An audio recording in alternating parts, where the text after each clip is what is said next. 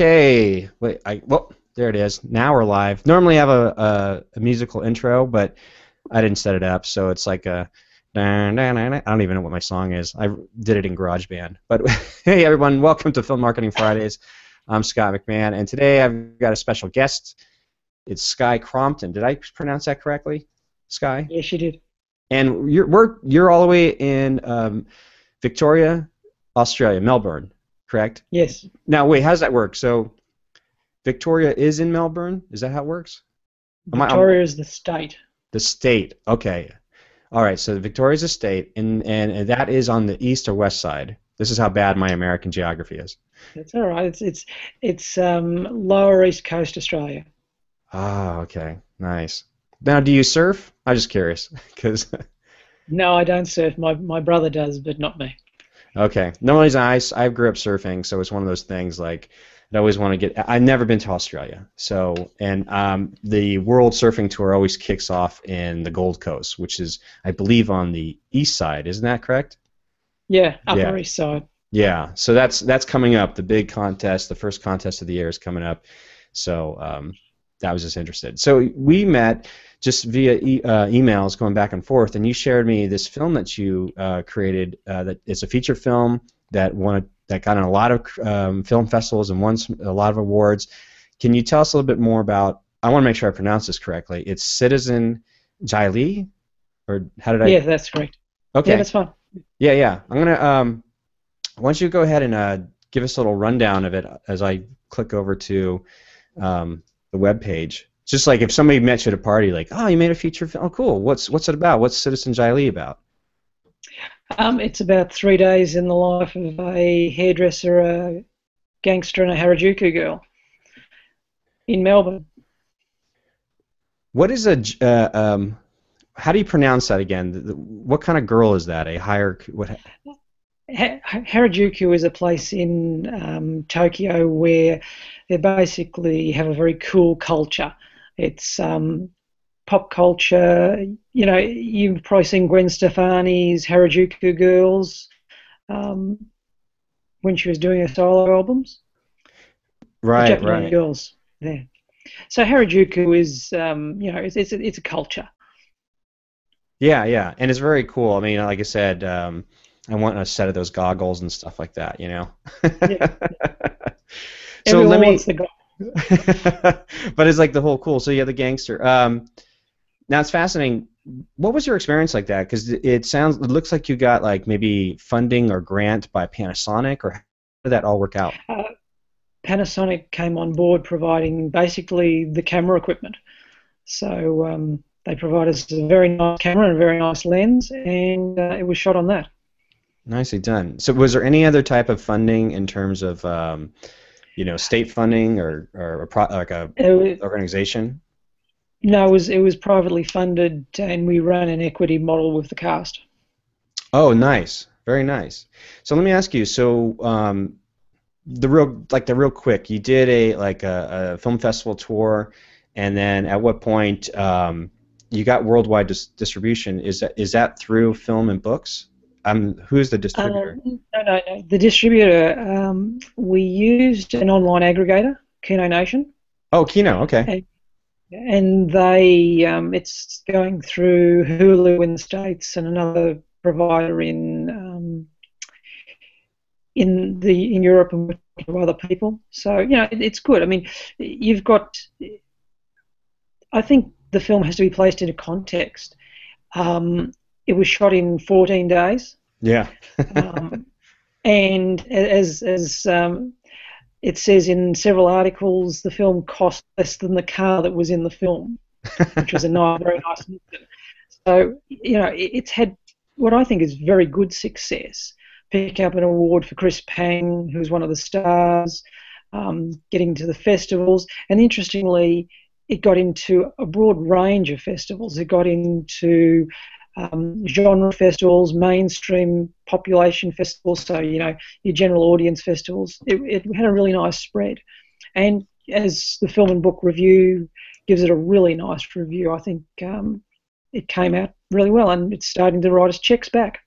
Nice, nice. Yeah, I saw that. I mean, it was a very thorough like blog post. Like it wasn't just like a blurb like here's this film. It like went I never seen the site before until you introduced it to me uh, to it to me, but it was in, very thorough and a very nice write up for sure. And like you said too, your film was able to like it was in like the Phoenix Comic Convention um, festival, yeah. and then it went over to like you know overseas to like the um, um, like the Asian uh, film festival. What do they call it? The the Yellow Film Festival or something. Yeah, yeah. Yeah.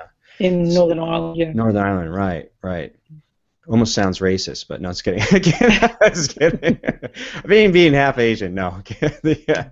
Let me ask you. Um, so your whole experience with all this stuff, um, what is you, you briefly mentioned that you're developing sort of a more of a longer form um, storytelling. Um, I think a TV project, but if you can kind of you don't have to give us all the details, but what's the hmm. what's the latest thing you're um, working on? We've got um, basically we've rebooted it as a story in San Francisco as a 12-part TV series. Um, we've got interest broadcast. We're starting to cast up, and we're financing at the moment. Okay. Now let me ask you, um, what is the um, what is the film scene like in Australia in terms of the film community, especially the independent film community there? Um, that's a very politically loaded question. Oh. Um, well, maybe I just say maybe. Um, no, no, no, no, no. I can answer that. It's, it's. Look, if you're an, if you're truly an independent filmmaker in Australia, it's very difficult. Um, the majority of funding comes through government agencies, um, as it does in the UK and a number of places. We don't really have a commercial film industry. And when I mean a commercial one, you've got a handful of producers who are, you know, we're talking about people like Baz Luhrmann and producers of Happy Feet and Mad Max and The King's Speech. And they're, you know, the handful that are making commercial features that will make their money back and make a return for investors. And also, whilst they'll access um, soft money, they'll be financially viable in their own right. The rest is people begging film agencies for money or finding another way to make films. Yeah, let me ask you. Let's get. I'm always curious about this because this is um, I guess for me, for Film Trooper, like I said, I've I've had an opportunity to play in a large sandbox with the PlayStation, and then and then also living, growing up down in Southern California, being surrounded by the industry itself. Um, when the uh, economy sort of imploded a couple years ago, it definitely rattled sort of the traditional ways that people were finding financing for film. But as you can probably read in the trade papers and all your studies, it's interesting that you know Hollywood will always chase whatever new money or they'll find ways to like raise the money you know like there's always seems to be a new set of investors or investment group or new ways of bringing money in um, that's why film trooper for me was like well with everybody has their these amazing cameras nowadays that, that can you know film you can make a nice film um, put it online and, and be able to tell a visual story now there's so many of us now like that, just flooding the, the market, I guess you would say. But there's some there's some to me there's some beauty of it. Let me ask you, do you feel um, is there like a sweet spot, like a price point, or is it just per project that um, that you would just like to be able to make a feature film for? Is it like you know 250, a half a million, or as low as 25,000?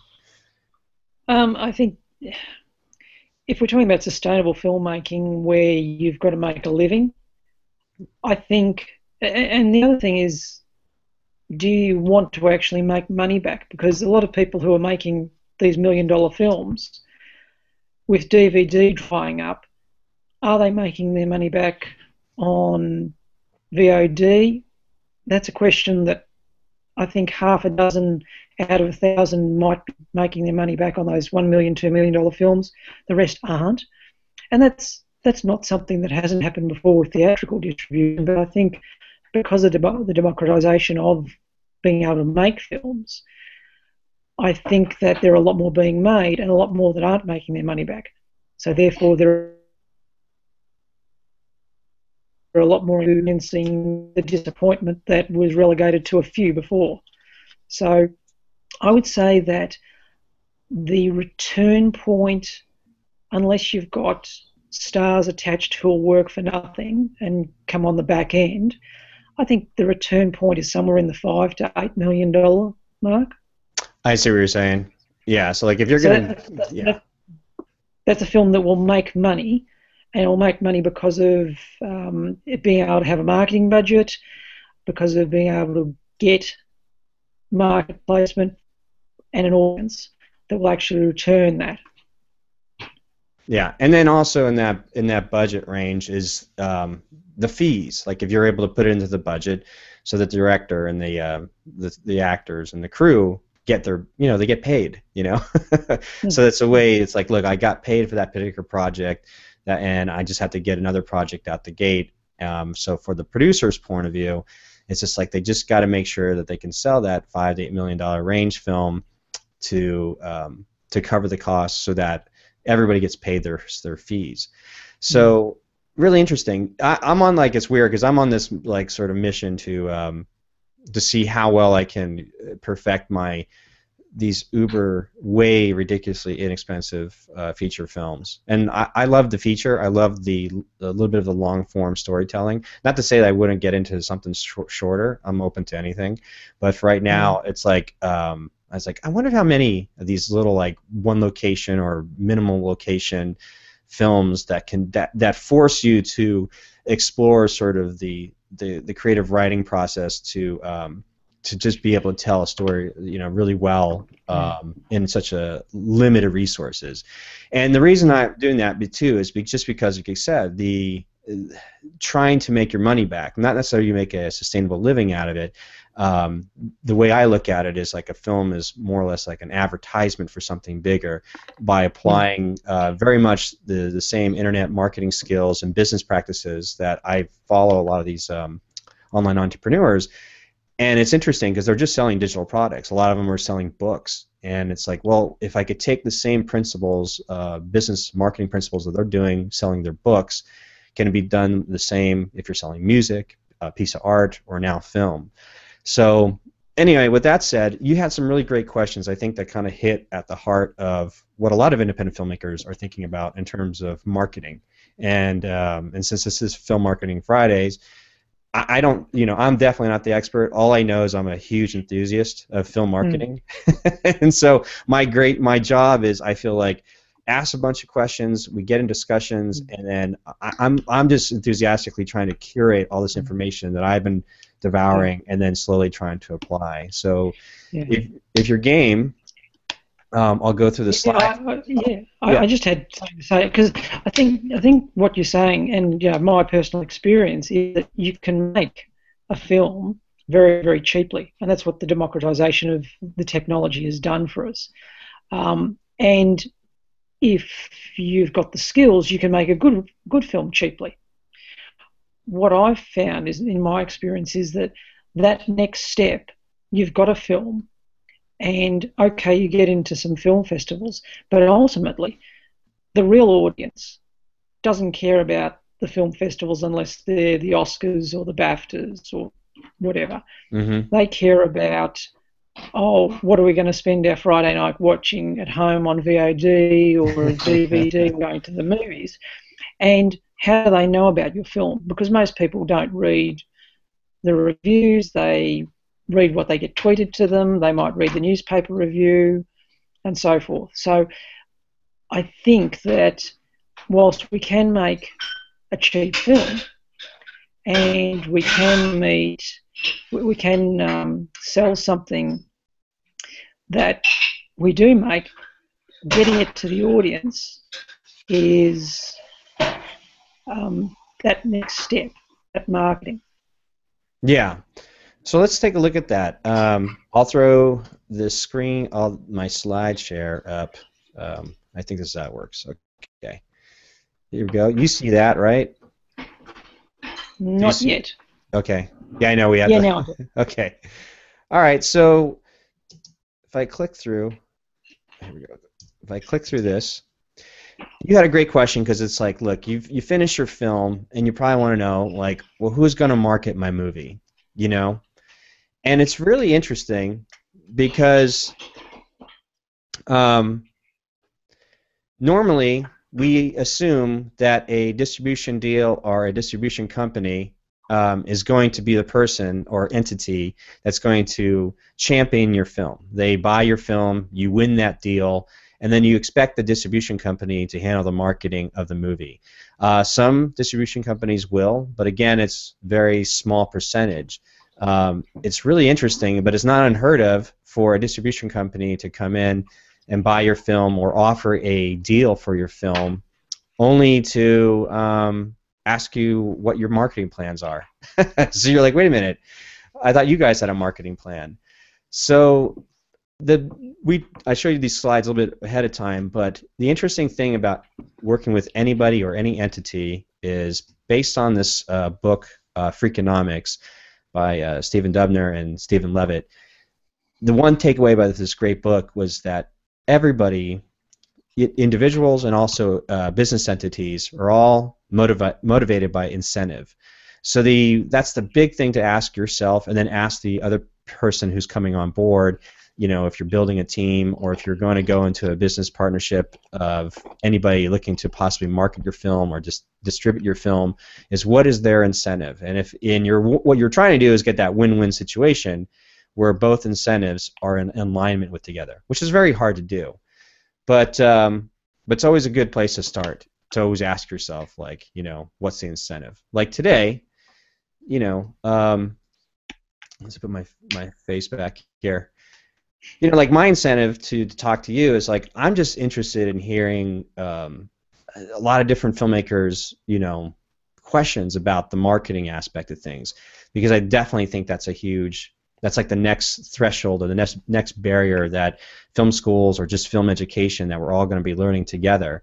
And I'm fascinated to connect with you know somebody like yourself who's accomplished filmmaker who's out there doing it, but at the same time having the same questions or or struggles or barriers about the marketing question you know issue. And so that's sort of that's is my incentive to mm. form all this stuff together. Just be, and a lot of it is because i'm passionate about it and i'm enthusiastic about it but i'm trying to help i guess you know knock down that barrier and f- help find that answer you know um, so that's my incentive. Um, and then i am assuming like this is as i th- you know I'm assuming that your incentive here is to just like, hey, I got a chance to hang out and talk shop and share my filmmaking experience and and get my uh, a little bit more, you know, notice about the film I'm working on too. But that's just me speaking for you. I don't know if you were to ask yourself like, do you have what would be your incentive, you know, coming on the show? For me, I, I guess. Um, I'm building myself a profile in the States now. Uh, that's where the next three projects I've got are set. So you know. Um, oh, good. Whilst I'm here in Australia, um, everything I'm working on is coming out of California for the next few years. Um, I've got two TV series and a film all set in California. Okay. Okay. So great. So that you're like, it's nice. You're like, okay, let's just get out there. My incentive is just to get some more um, get out to the states and get these productions going, and just mm. let's just get that exposure happening. Mm. Perfect. All right, so we'll continue with the slideshow. Is that and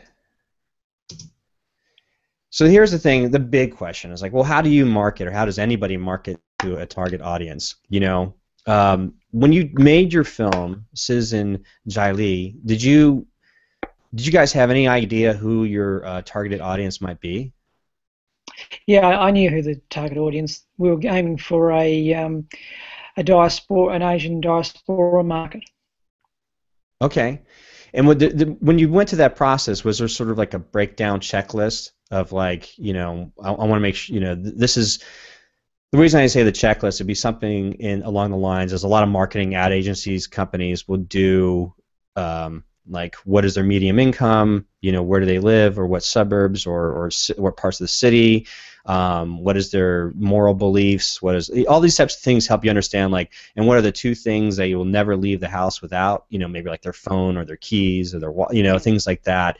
So that way, a marketer has a better understanding of like their world and so when they're trying to reach a message to them if they know they're always on their mobile phone they would design like a mobile campaign. Or like if they're if they're constantly at a job where they can't get access to the media outside um, is their travel from like the bus ride to their job do they put like an advertisement on the bus or the poster along the, that those neighborhoods? You know, th- those are types of things. It's interesting when you break down the psychology or the patterns of your targeted audience. Um, I wasn't sure if you guys had something like that.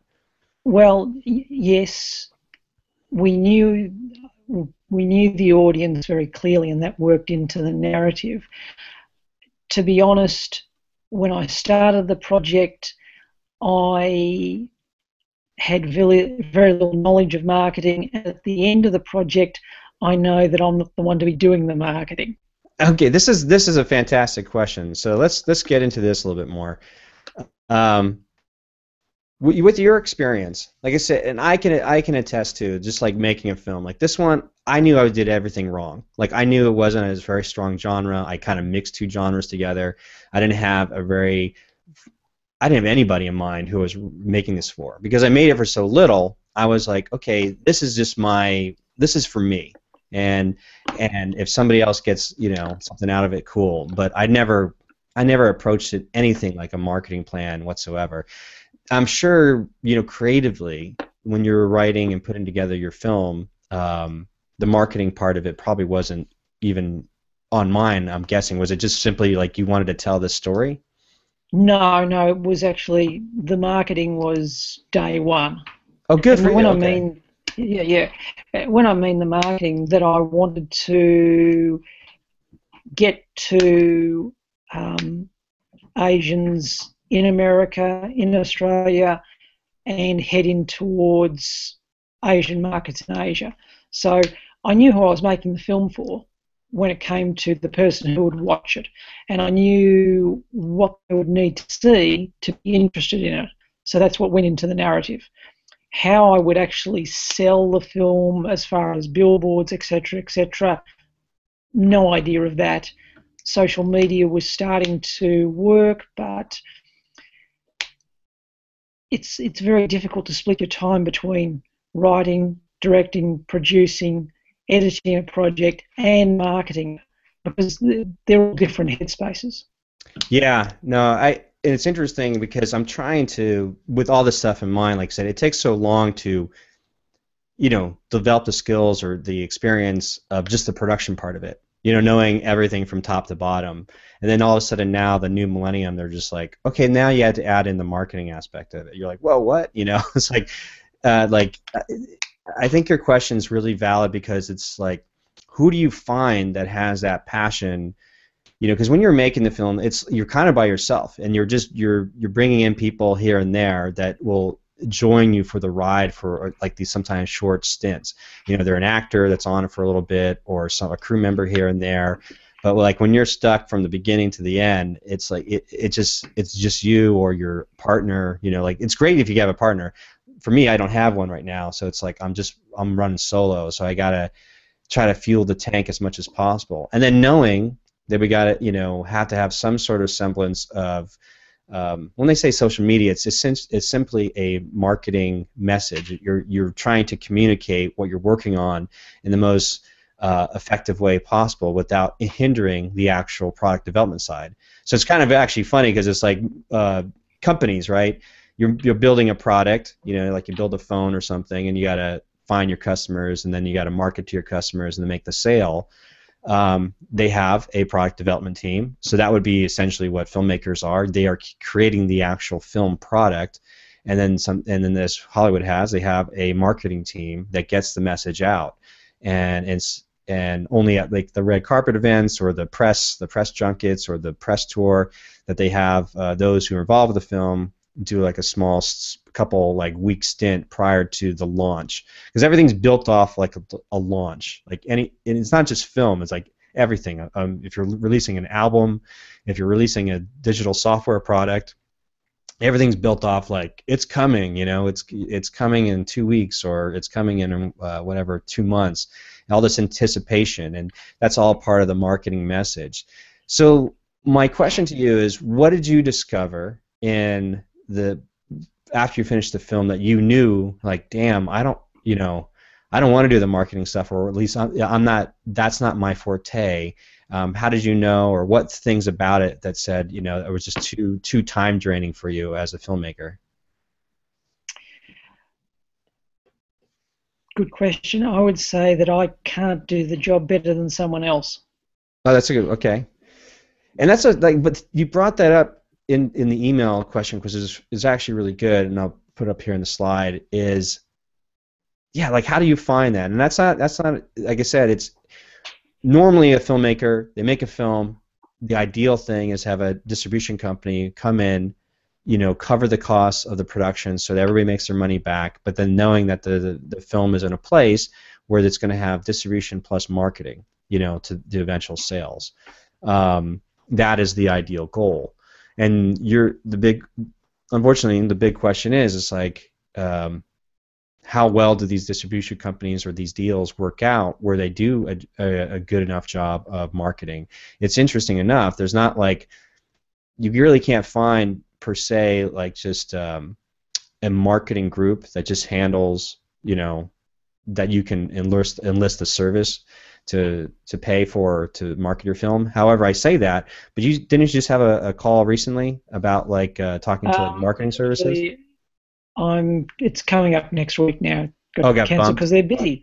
Yeah, yeah. Well, but, tell me a little. Yeah, bit, I mean. Oh.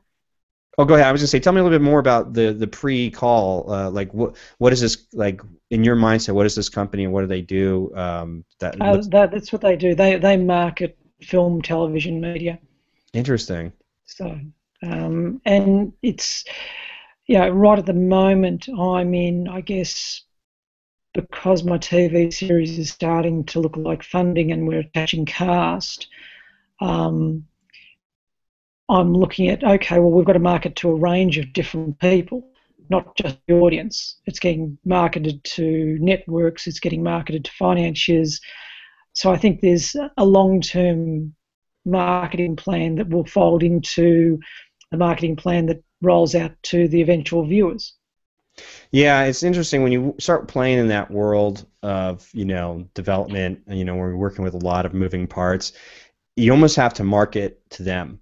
You know what I mean? Like you have to get to that stage first of like, let me market to the um, they call them gatekeepers, but you know the, the collaborators or whoever's going to be your business partners in the TV development.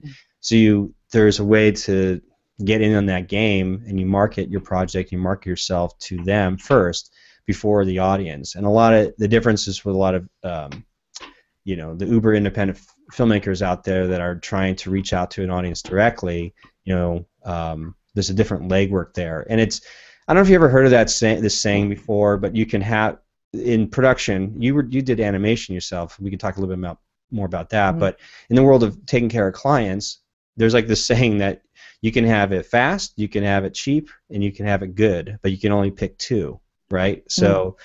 it's like this really funny law to to that where Hollywood, um, if they want to move fast and if they want to be good, it's not going to be cheap. They're going to have to spend a lot of money to make it happen.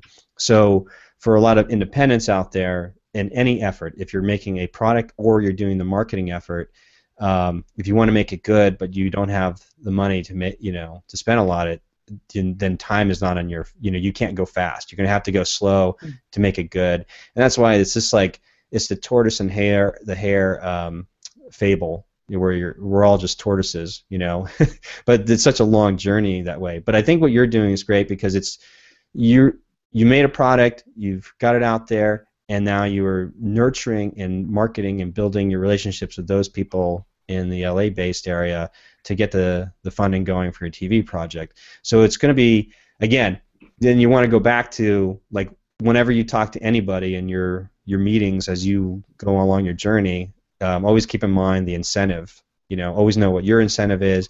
Always kind of ask or figure out what their incentive is because that way you like some distribution companies we like look i want to get your film i want to hear I'll, I'll give you a thousand dollar minimum guarantee offer for it and but our incentive is like we take these type of Asian and um, you know gangster films and we package it all together. So we so our job is to take 10 of these type of films and then we just we sell them to the markets around the world.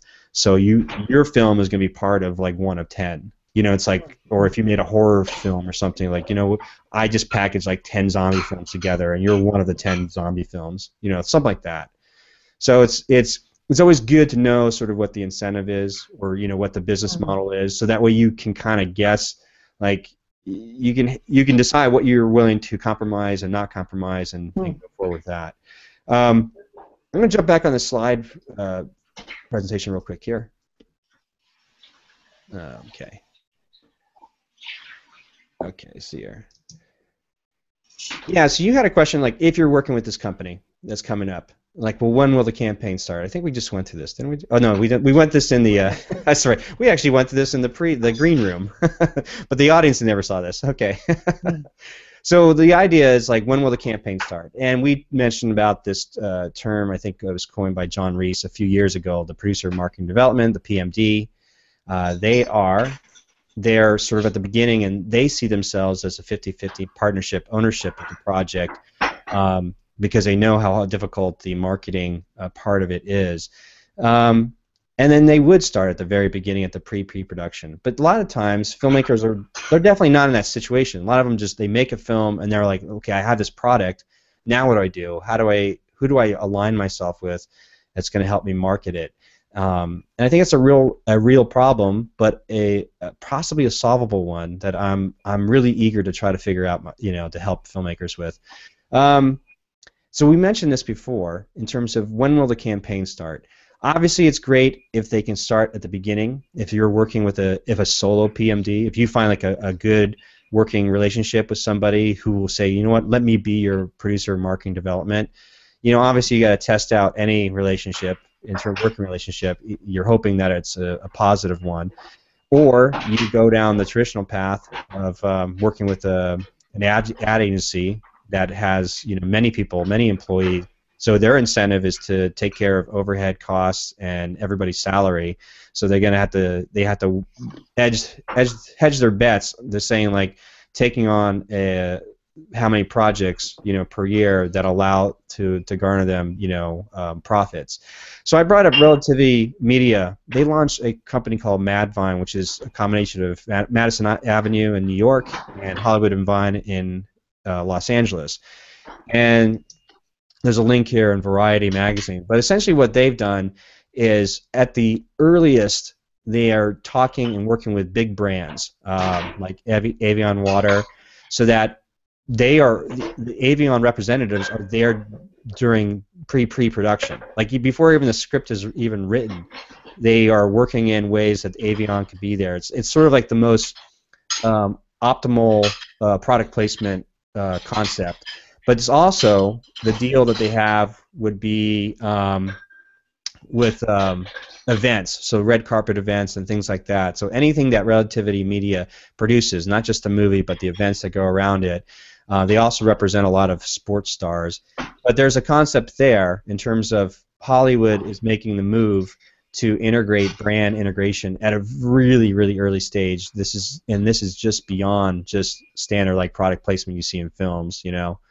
Um, but that's this way any any way that a film or a film production company can get the funding um, and do it in a natural creative way that is that is sort of the barrier that uh, that they're trying trying to solve that I think that independents can do as well. But anyhow so that's sort of what you're probably going to look at when you're dealing with a, um, a company or a partnership coming in who's going to start taking the campaign and, like you said, do the job better than than you're able to do it, and you're trusting in them to uh, to make it happen. And then you had this other question, which was, is there a long-term marketing plan for your film? And that honestly comes up to license control, and that's really what all that's really what the business of Hollywood is. Whoops. Let me get back here. License control. License control. So let's we can talk about that because that's we're talking about like the, the, the nitty gritty of things now. So Hollywood, I, I mentioned before um, that in I don't know other blog posts and stuff like that that you know Hollywood is not in the film business. Their whole business revolves around the exploiting licenses. This is the reason why when somebody wants your film, a distribution company, a lot of the deals run from like, look, we want to have uh, just Australian rights to your film, or we want to have you know worldwide rights. We want to be able to take your film around the world, but we need to have control, 100% licensing control of your property for 10 to 25 years. It's like I mean those are used to be the old deals. I think they're they're, they're broken up in sections now, but the reason why distribution companies want license control is because if their whole business model is based on exploiting that license, you know, they need to have they need to be able to for the longevity in terms of that's that is their long that is that is their incentive and that is their long-term plan is like if I can have a bunch of these sort of um, you know Asian gangster films in my pocket, then I would become like the distribution company, the go-to library for all like the best of you know Asian gangster films. And if I control that license, then um, I can sell off my entire library to like a like a bigger entity, like a Warner Brothers or whatever it might be. So then the hard thing about it is your accountant, your your bookkeeper, um, working with their accounting company, and trying to make sure that you get your fair share if they hand off that deal, if they sell that license to a bigger entity. Mm. It's um, so that's sort of the how the whole Hollywood system works, and the same thing with television world and all that kind of stuff. So it's really good to know, like, okay, if they're looking at your work, you're like, well, how can they benefit from the exploitation of this license? Because they say they might just take it like, I love what you did, let's exploit it more with this this this subculture, you know, that you that you highlighted in your film, and mm let's do more with it. And that's sort of really talking the producer's language and the distribution company's language. You know, yeah, everybody wants to make a good story and stuff like that, but if you can make a good story that has the potential of selling, you know, or or expounding upon that license even more. I always go back. You know, George Lucas is probably the, the glowing poster boy example of this. The, the infamous you know deal that he made for his first Star Wars film was that 20th Century Fox got the rights to distribute the film worldwide, but he retained the rights for all toy and merchandise, um, you know, and he made all his money because he was able to exploit the license of that property. And it, what really came down to that then was that Star Wars was nothing more than a, a glorified advertisement for all the other ancillary products that came from it. Mm. And that's when Hollywood took notice, and that's why you see, you know, the Transformers films come out the way they do because in Transformer movies, they may not be great cinema, but they serve a purpose, and they serve a purpose to be an advertisement to sell a product. So on an independent level, you know, something like your film, uh, Citizen Li, you could do something, um, something where, like you said, that subculture, like you said, the Gwen Stefani. Explain to me again, what, what was the term for that culture again? The, the what kind of girl is it? The Harajuku culture. I, th- I think I think that's I think that's even a, a, smaller subculture than you'd want to deal with. I mean, I think the film is aimed at Asian culture and mainly people who have gone to new countries, whether they be second, third, fourth generation, whatever. Um, and I, I, take what you're saying about licensing because that's that's actually the model that I run. I, I actually um, with the TV series will be licensing options and retaining all the um, merchandising rights and so forth. So that, and also for sequels, spin-offs, and that we'll be holding that because ultimately our intellectual property is what's worth the money, right. not necessarily the individual program. Right. So yeah, so now you've got that experience. So that's sort of that's really what becomes like the question of like what is a long-term plan, and it's it's it's worth asking like whatever company or partnership you get in with, it's like to ask that question of like well what you know, I know a distribution company, maybe they have that in mind of like, how can we exploit this license? If we control the license, can we make you know more sequels out of it? Can I do a spin-off, a television? You know, mm. if, if they're gonna if they're gonna go and deal, that's the kind of deal that they want. At least you know what the incentive is behind that. Now, if you're dealing with like an independent sort of PMD, an independent producer, who wants to come on to help out with the project here and there. Their incentive may be the long-term plan is simply like they believe in the project and they see the longevity of it. Um, that they want to make sure they they probably want to structure their deal in such a way that um, they can cash in or be part of the profits uh, for the long term. You know, in, in television, it's actually kind of funny based off the, the guild rules. Um, uh, any sort of new television show that comes out, the director of that show, whoever gets to direct the pilot, ends up benefiting monetarily, you know, throughout the life of the the series because they sort of the concept there is they set the tone for what the um, the rest of the series could be. So so uh, so you you get like a famous director, someone like uh, David Fincher. So he does like House of Cards, right? Maybe he just does one episode. He does the first episode, and then then say the series goes on for another seven years and it does extremely well. David Fincher will always profit from the fir- you know being that he was the first one based off contracts and uh, union rules and stuff like that for the life of the of the project. So you have certain uh, you know um, television series like the X Files or now Walking Dead. I mean, look at Walking Dead. Uh, John Derek, what's his name? John, I can't pronounce it. But the creator of that show, he did like the first series, and he left as a showrunner and, and creator of the show. But he'll, because of his contract, that show would go strong without him, and he'll still make money off it. So, be, you know, as you're dealing with your your deals, if you being a, a you know a filmmaker yourself, if you can get in to be the pilot director, that's where you structure your deals that way. Not only with your licensing stuff, but the longevity of it. It was always helpful. So Hmm. Those are things to kind of think about as you head down that, that path of dealing with a lot of different entities. You probably already know that. I don't know. Like I'm just blabbing, so you got to tell me. Like, oh yeah, no, I do know that. it's useful. I mean, I do know that for the writers and that because, um, you know, I, have created all the characters and so forth. So and I know that um, those rights will just keep paying me back for years yeah. to come. Let's see here. Um, oh, so let me go to um, we we'll wrap it up here in a little bit. So I'm going to take it to the end here with this, this these last bit of slides. Um, okay, so you see that. So everybody see that. So that you had a question about like, okay, if you start working with these uh, like an ad, ad agency or independent, you know, producers or marketing and development, or anybody is going to help fulfill that role of marketing the film product, you're you know you wanted to know what are the expectations. Uh, whoops, sorry, I I'm clicking too many things. Okay, here we go. There we go. Well, you know, again, from their uh, from their point of view, they want to make sure that the product, which is the film, has uh, has met the requirements. You know, and when I say met requirements, it's, it's basically like all the same stuff you've heard before. Like, you know, your this film product um, meets these expectations or requirements of like we're going to be able to hit this targeted audience or this marketplace. Um, we have uh, enough cloud or the execution of the product. It looks good. You know, uh, if you you can remove this product and think of any product, you can think of not just film. It could be like again software or we're making a, a, a running shoe. You know, so it's like does the product is it high quality or is it low quality? If it's low quality, are we doing volume versus value?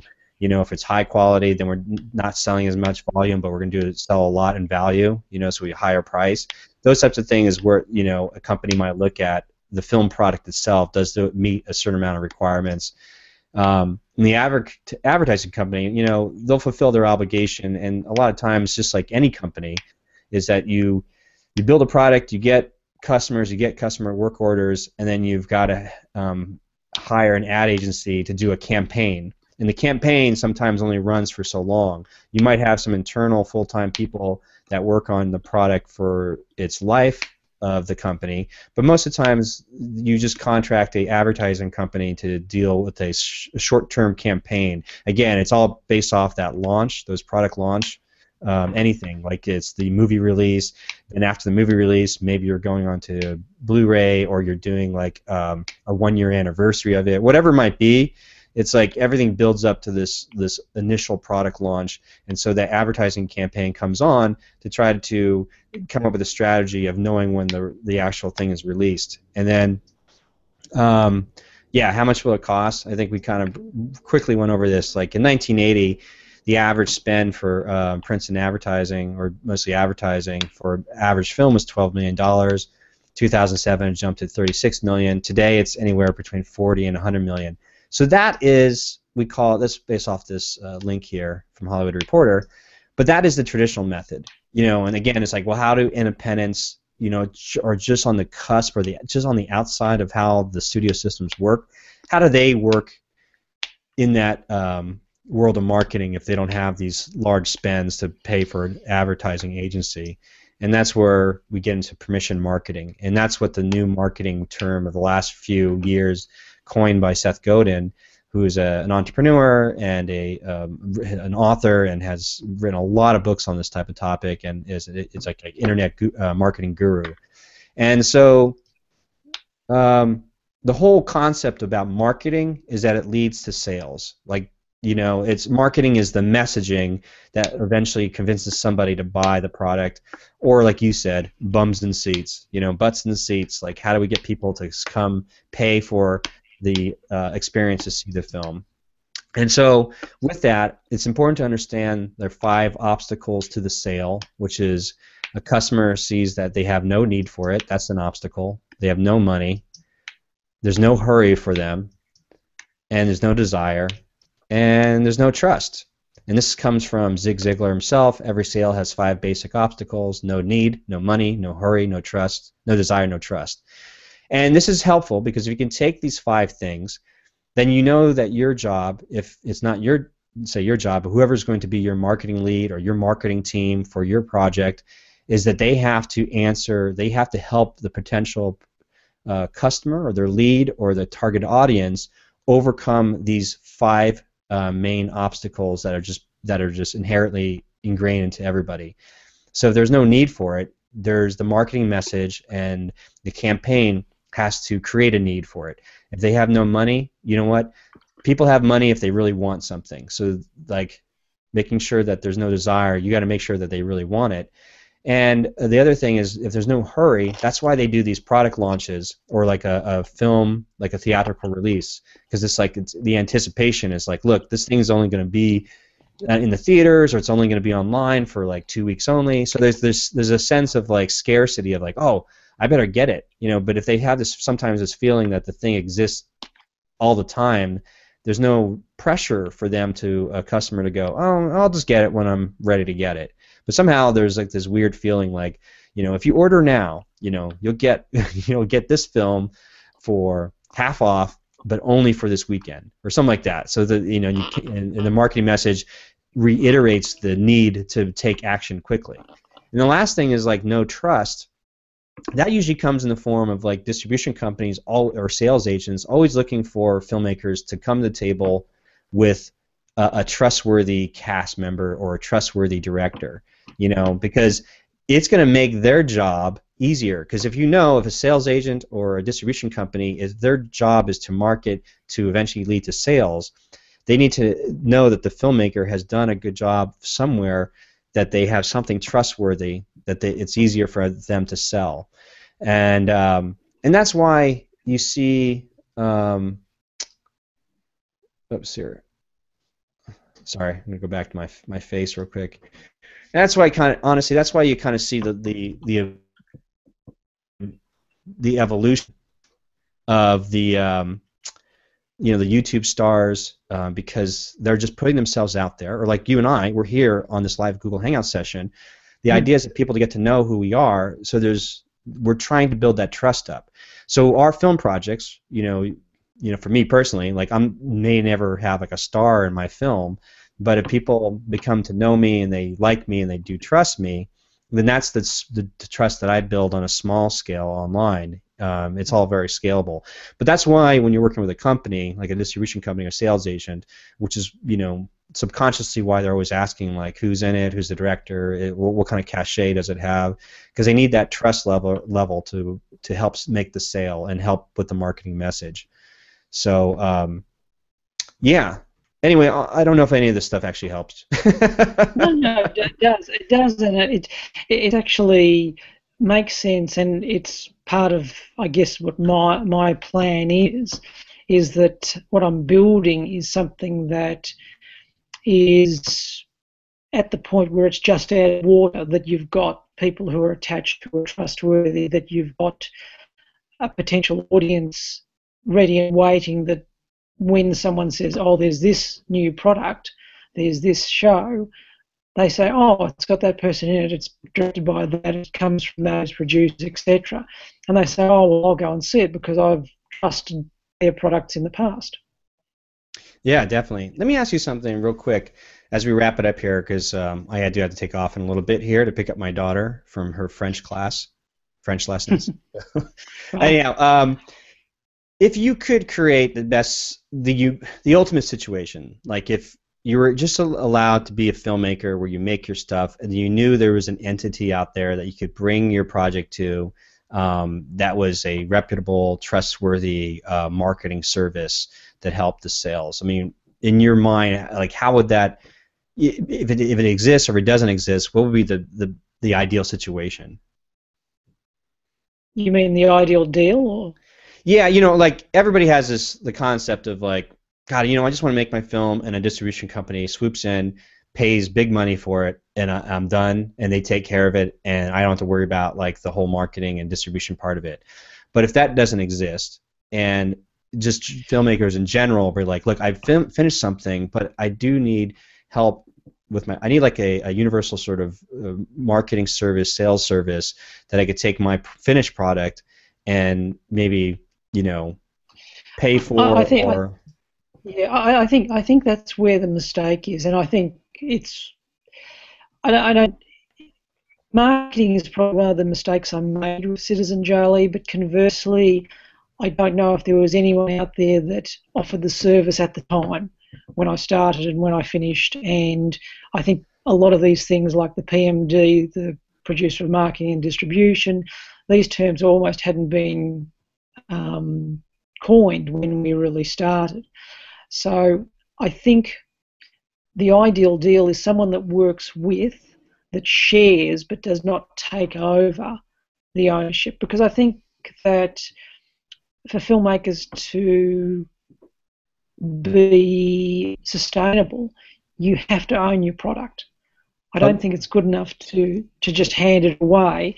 And I think you have to be all involved in that longer term marketing. I think you have to key in and say, well, I've got a relationship here that might go for 10, 15 years, 20 years, and this firm will market all my product, and I need to be able to trust them. You know, you said on something that's interesting. It's like you mentioning that filmmakers need to retain basically the ownership of the IP, which is again, it's uh, controlling their own license. And I wonder, like you said, you had an equity sort of fund or the deal made up for your actors. Um, you know, keeping, you know, I don't know how many cooks in the kitchen you can get, but um, would if ever if there's a project project out there that the the new financing structure is like look we're all like a co-op. It's like we all will you know reap the benefits of the license you know but this is the the structure of how the co-op works. Like i'm the president not only the president of the co-op but the you know filmmaker blah blah blah the, the producer director and so on. And then that way when people come on board they know there's a there's greater stake in the in the project. And and as long as it's really clear like your role in the co-op as an actor and someone like that I need you to work on your whole job is to do social media.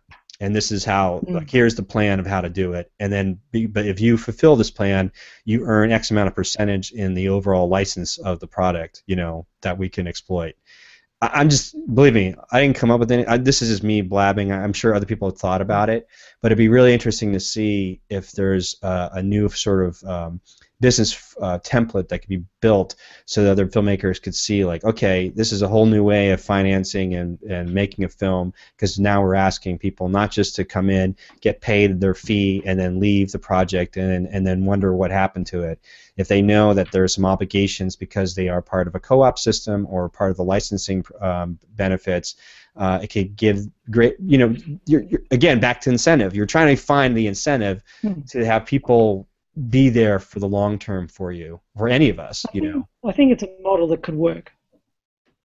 Yeah, it'd be interesting to kind of you know tackle it because I know you mentioned like why don't more independent filmmakers like how can we you know it's hard to like get everybody together or like enough of us of a like-minded group together to be act like their own studio and I, I guess YouTube has like their channels and stuff like that but um, but it like you said people need to get paid you know you know people need to, yeah people need to get paid and people get need to get eat uh, and if there's a way to profit really profit if something does really well um, I think it's maybe just go back to the drawing board on the deal structure um, the reason I say that, I remember dabbling in real estate investing here in America, and there there's a traditional way of just going about getting uh, a mortgage, escrow, getting a house, and then the whole other side of things. There was a lot of creative financing that came about to try to get a house, you know, flipped or paid for and that kind of stuff. And from that experience, I was thinking like, why, why you know, I wonder if there could be more could be done for the independent film world in terms of the financing structure. Anyhow, that was just me. but maybe it's a follow-up conversation I think we'll have as yes. we'll, as yeah. we find out how you're doing with your television project, and definitely keep in touch with us uh, because it's always great to see where we start, what we talk about, and then maybe six months down the line, like, oh, did you hear something that happened? You know, or I don't know. Hmm. But um, uh, Cool. I think that's about it. Um, I will just follow up. I will follow up with you later, and I thank you so much for your time. And I'm going to uh, close out with uh, the last bit of um, frames that I need to do, sort of my version of paying the bills. You know. so, and this. All right, Sky. Hold on there. Let's see this. Let's see. Do I go? Is this working? Oh, there it is. Oh yeah, back to this. So, for everybody who's new to this uh, program um, I offer you this free gift over at freegearguide.com. And the idea here is that if you're stuck trying to make your film, you might get inspired by seeing what equipment I use to make a feature film for $500 with no crew. Again, it's a feature film, not just a short film, a feature film for $500 with no crew. Just head on over to freegearguide.com and it's a free gift to you. And then um, that's it. I'll see you guys next time on Film Trooper Presents Film Marketing Fridays. Bye.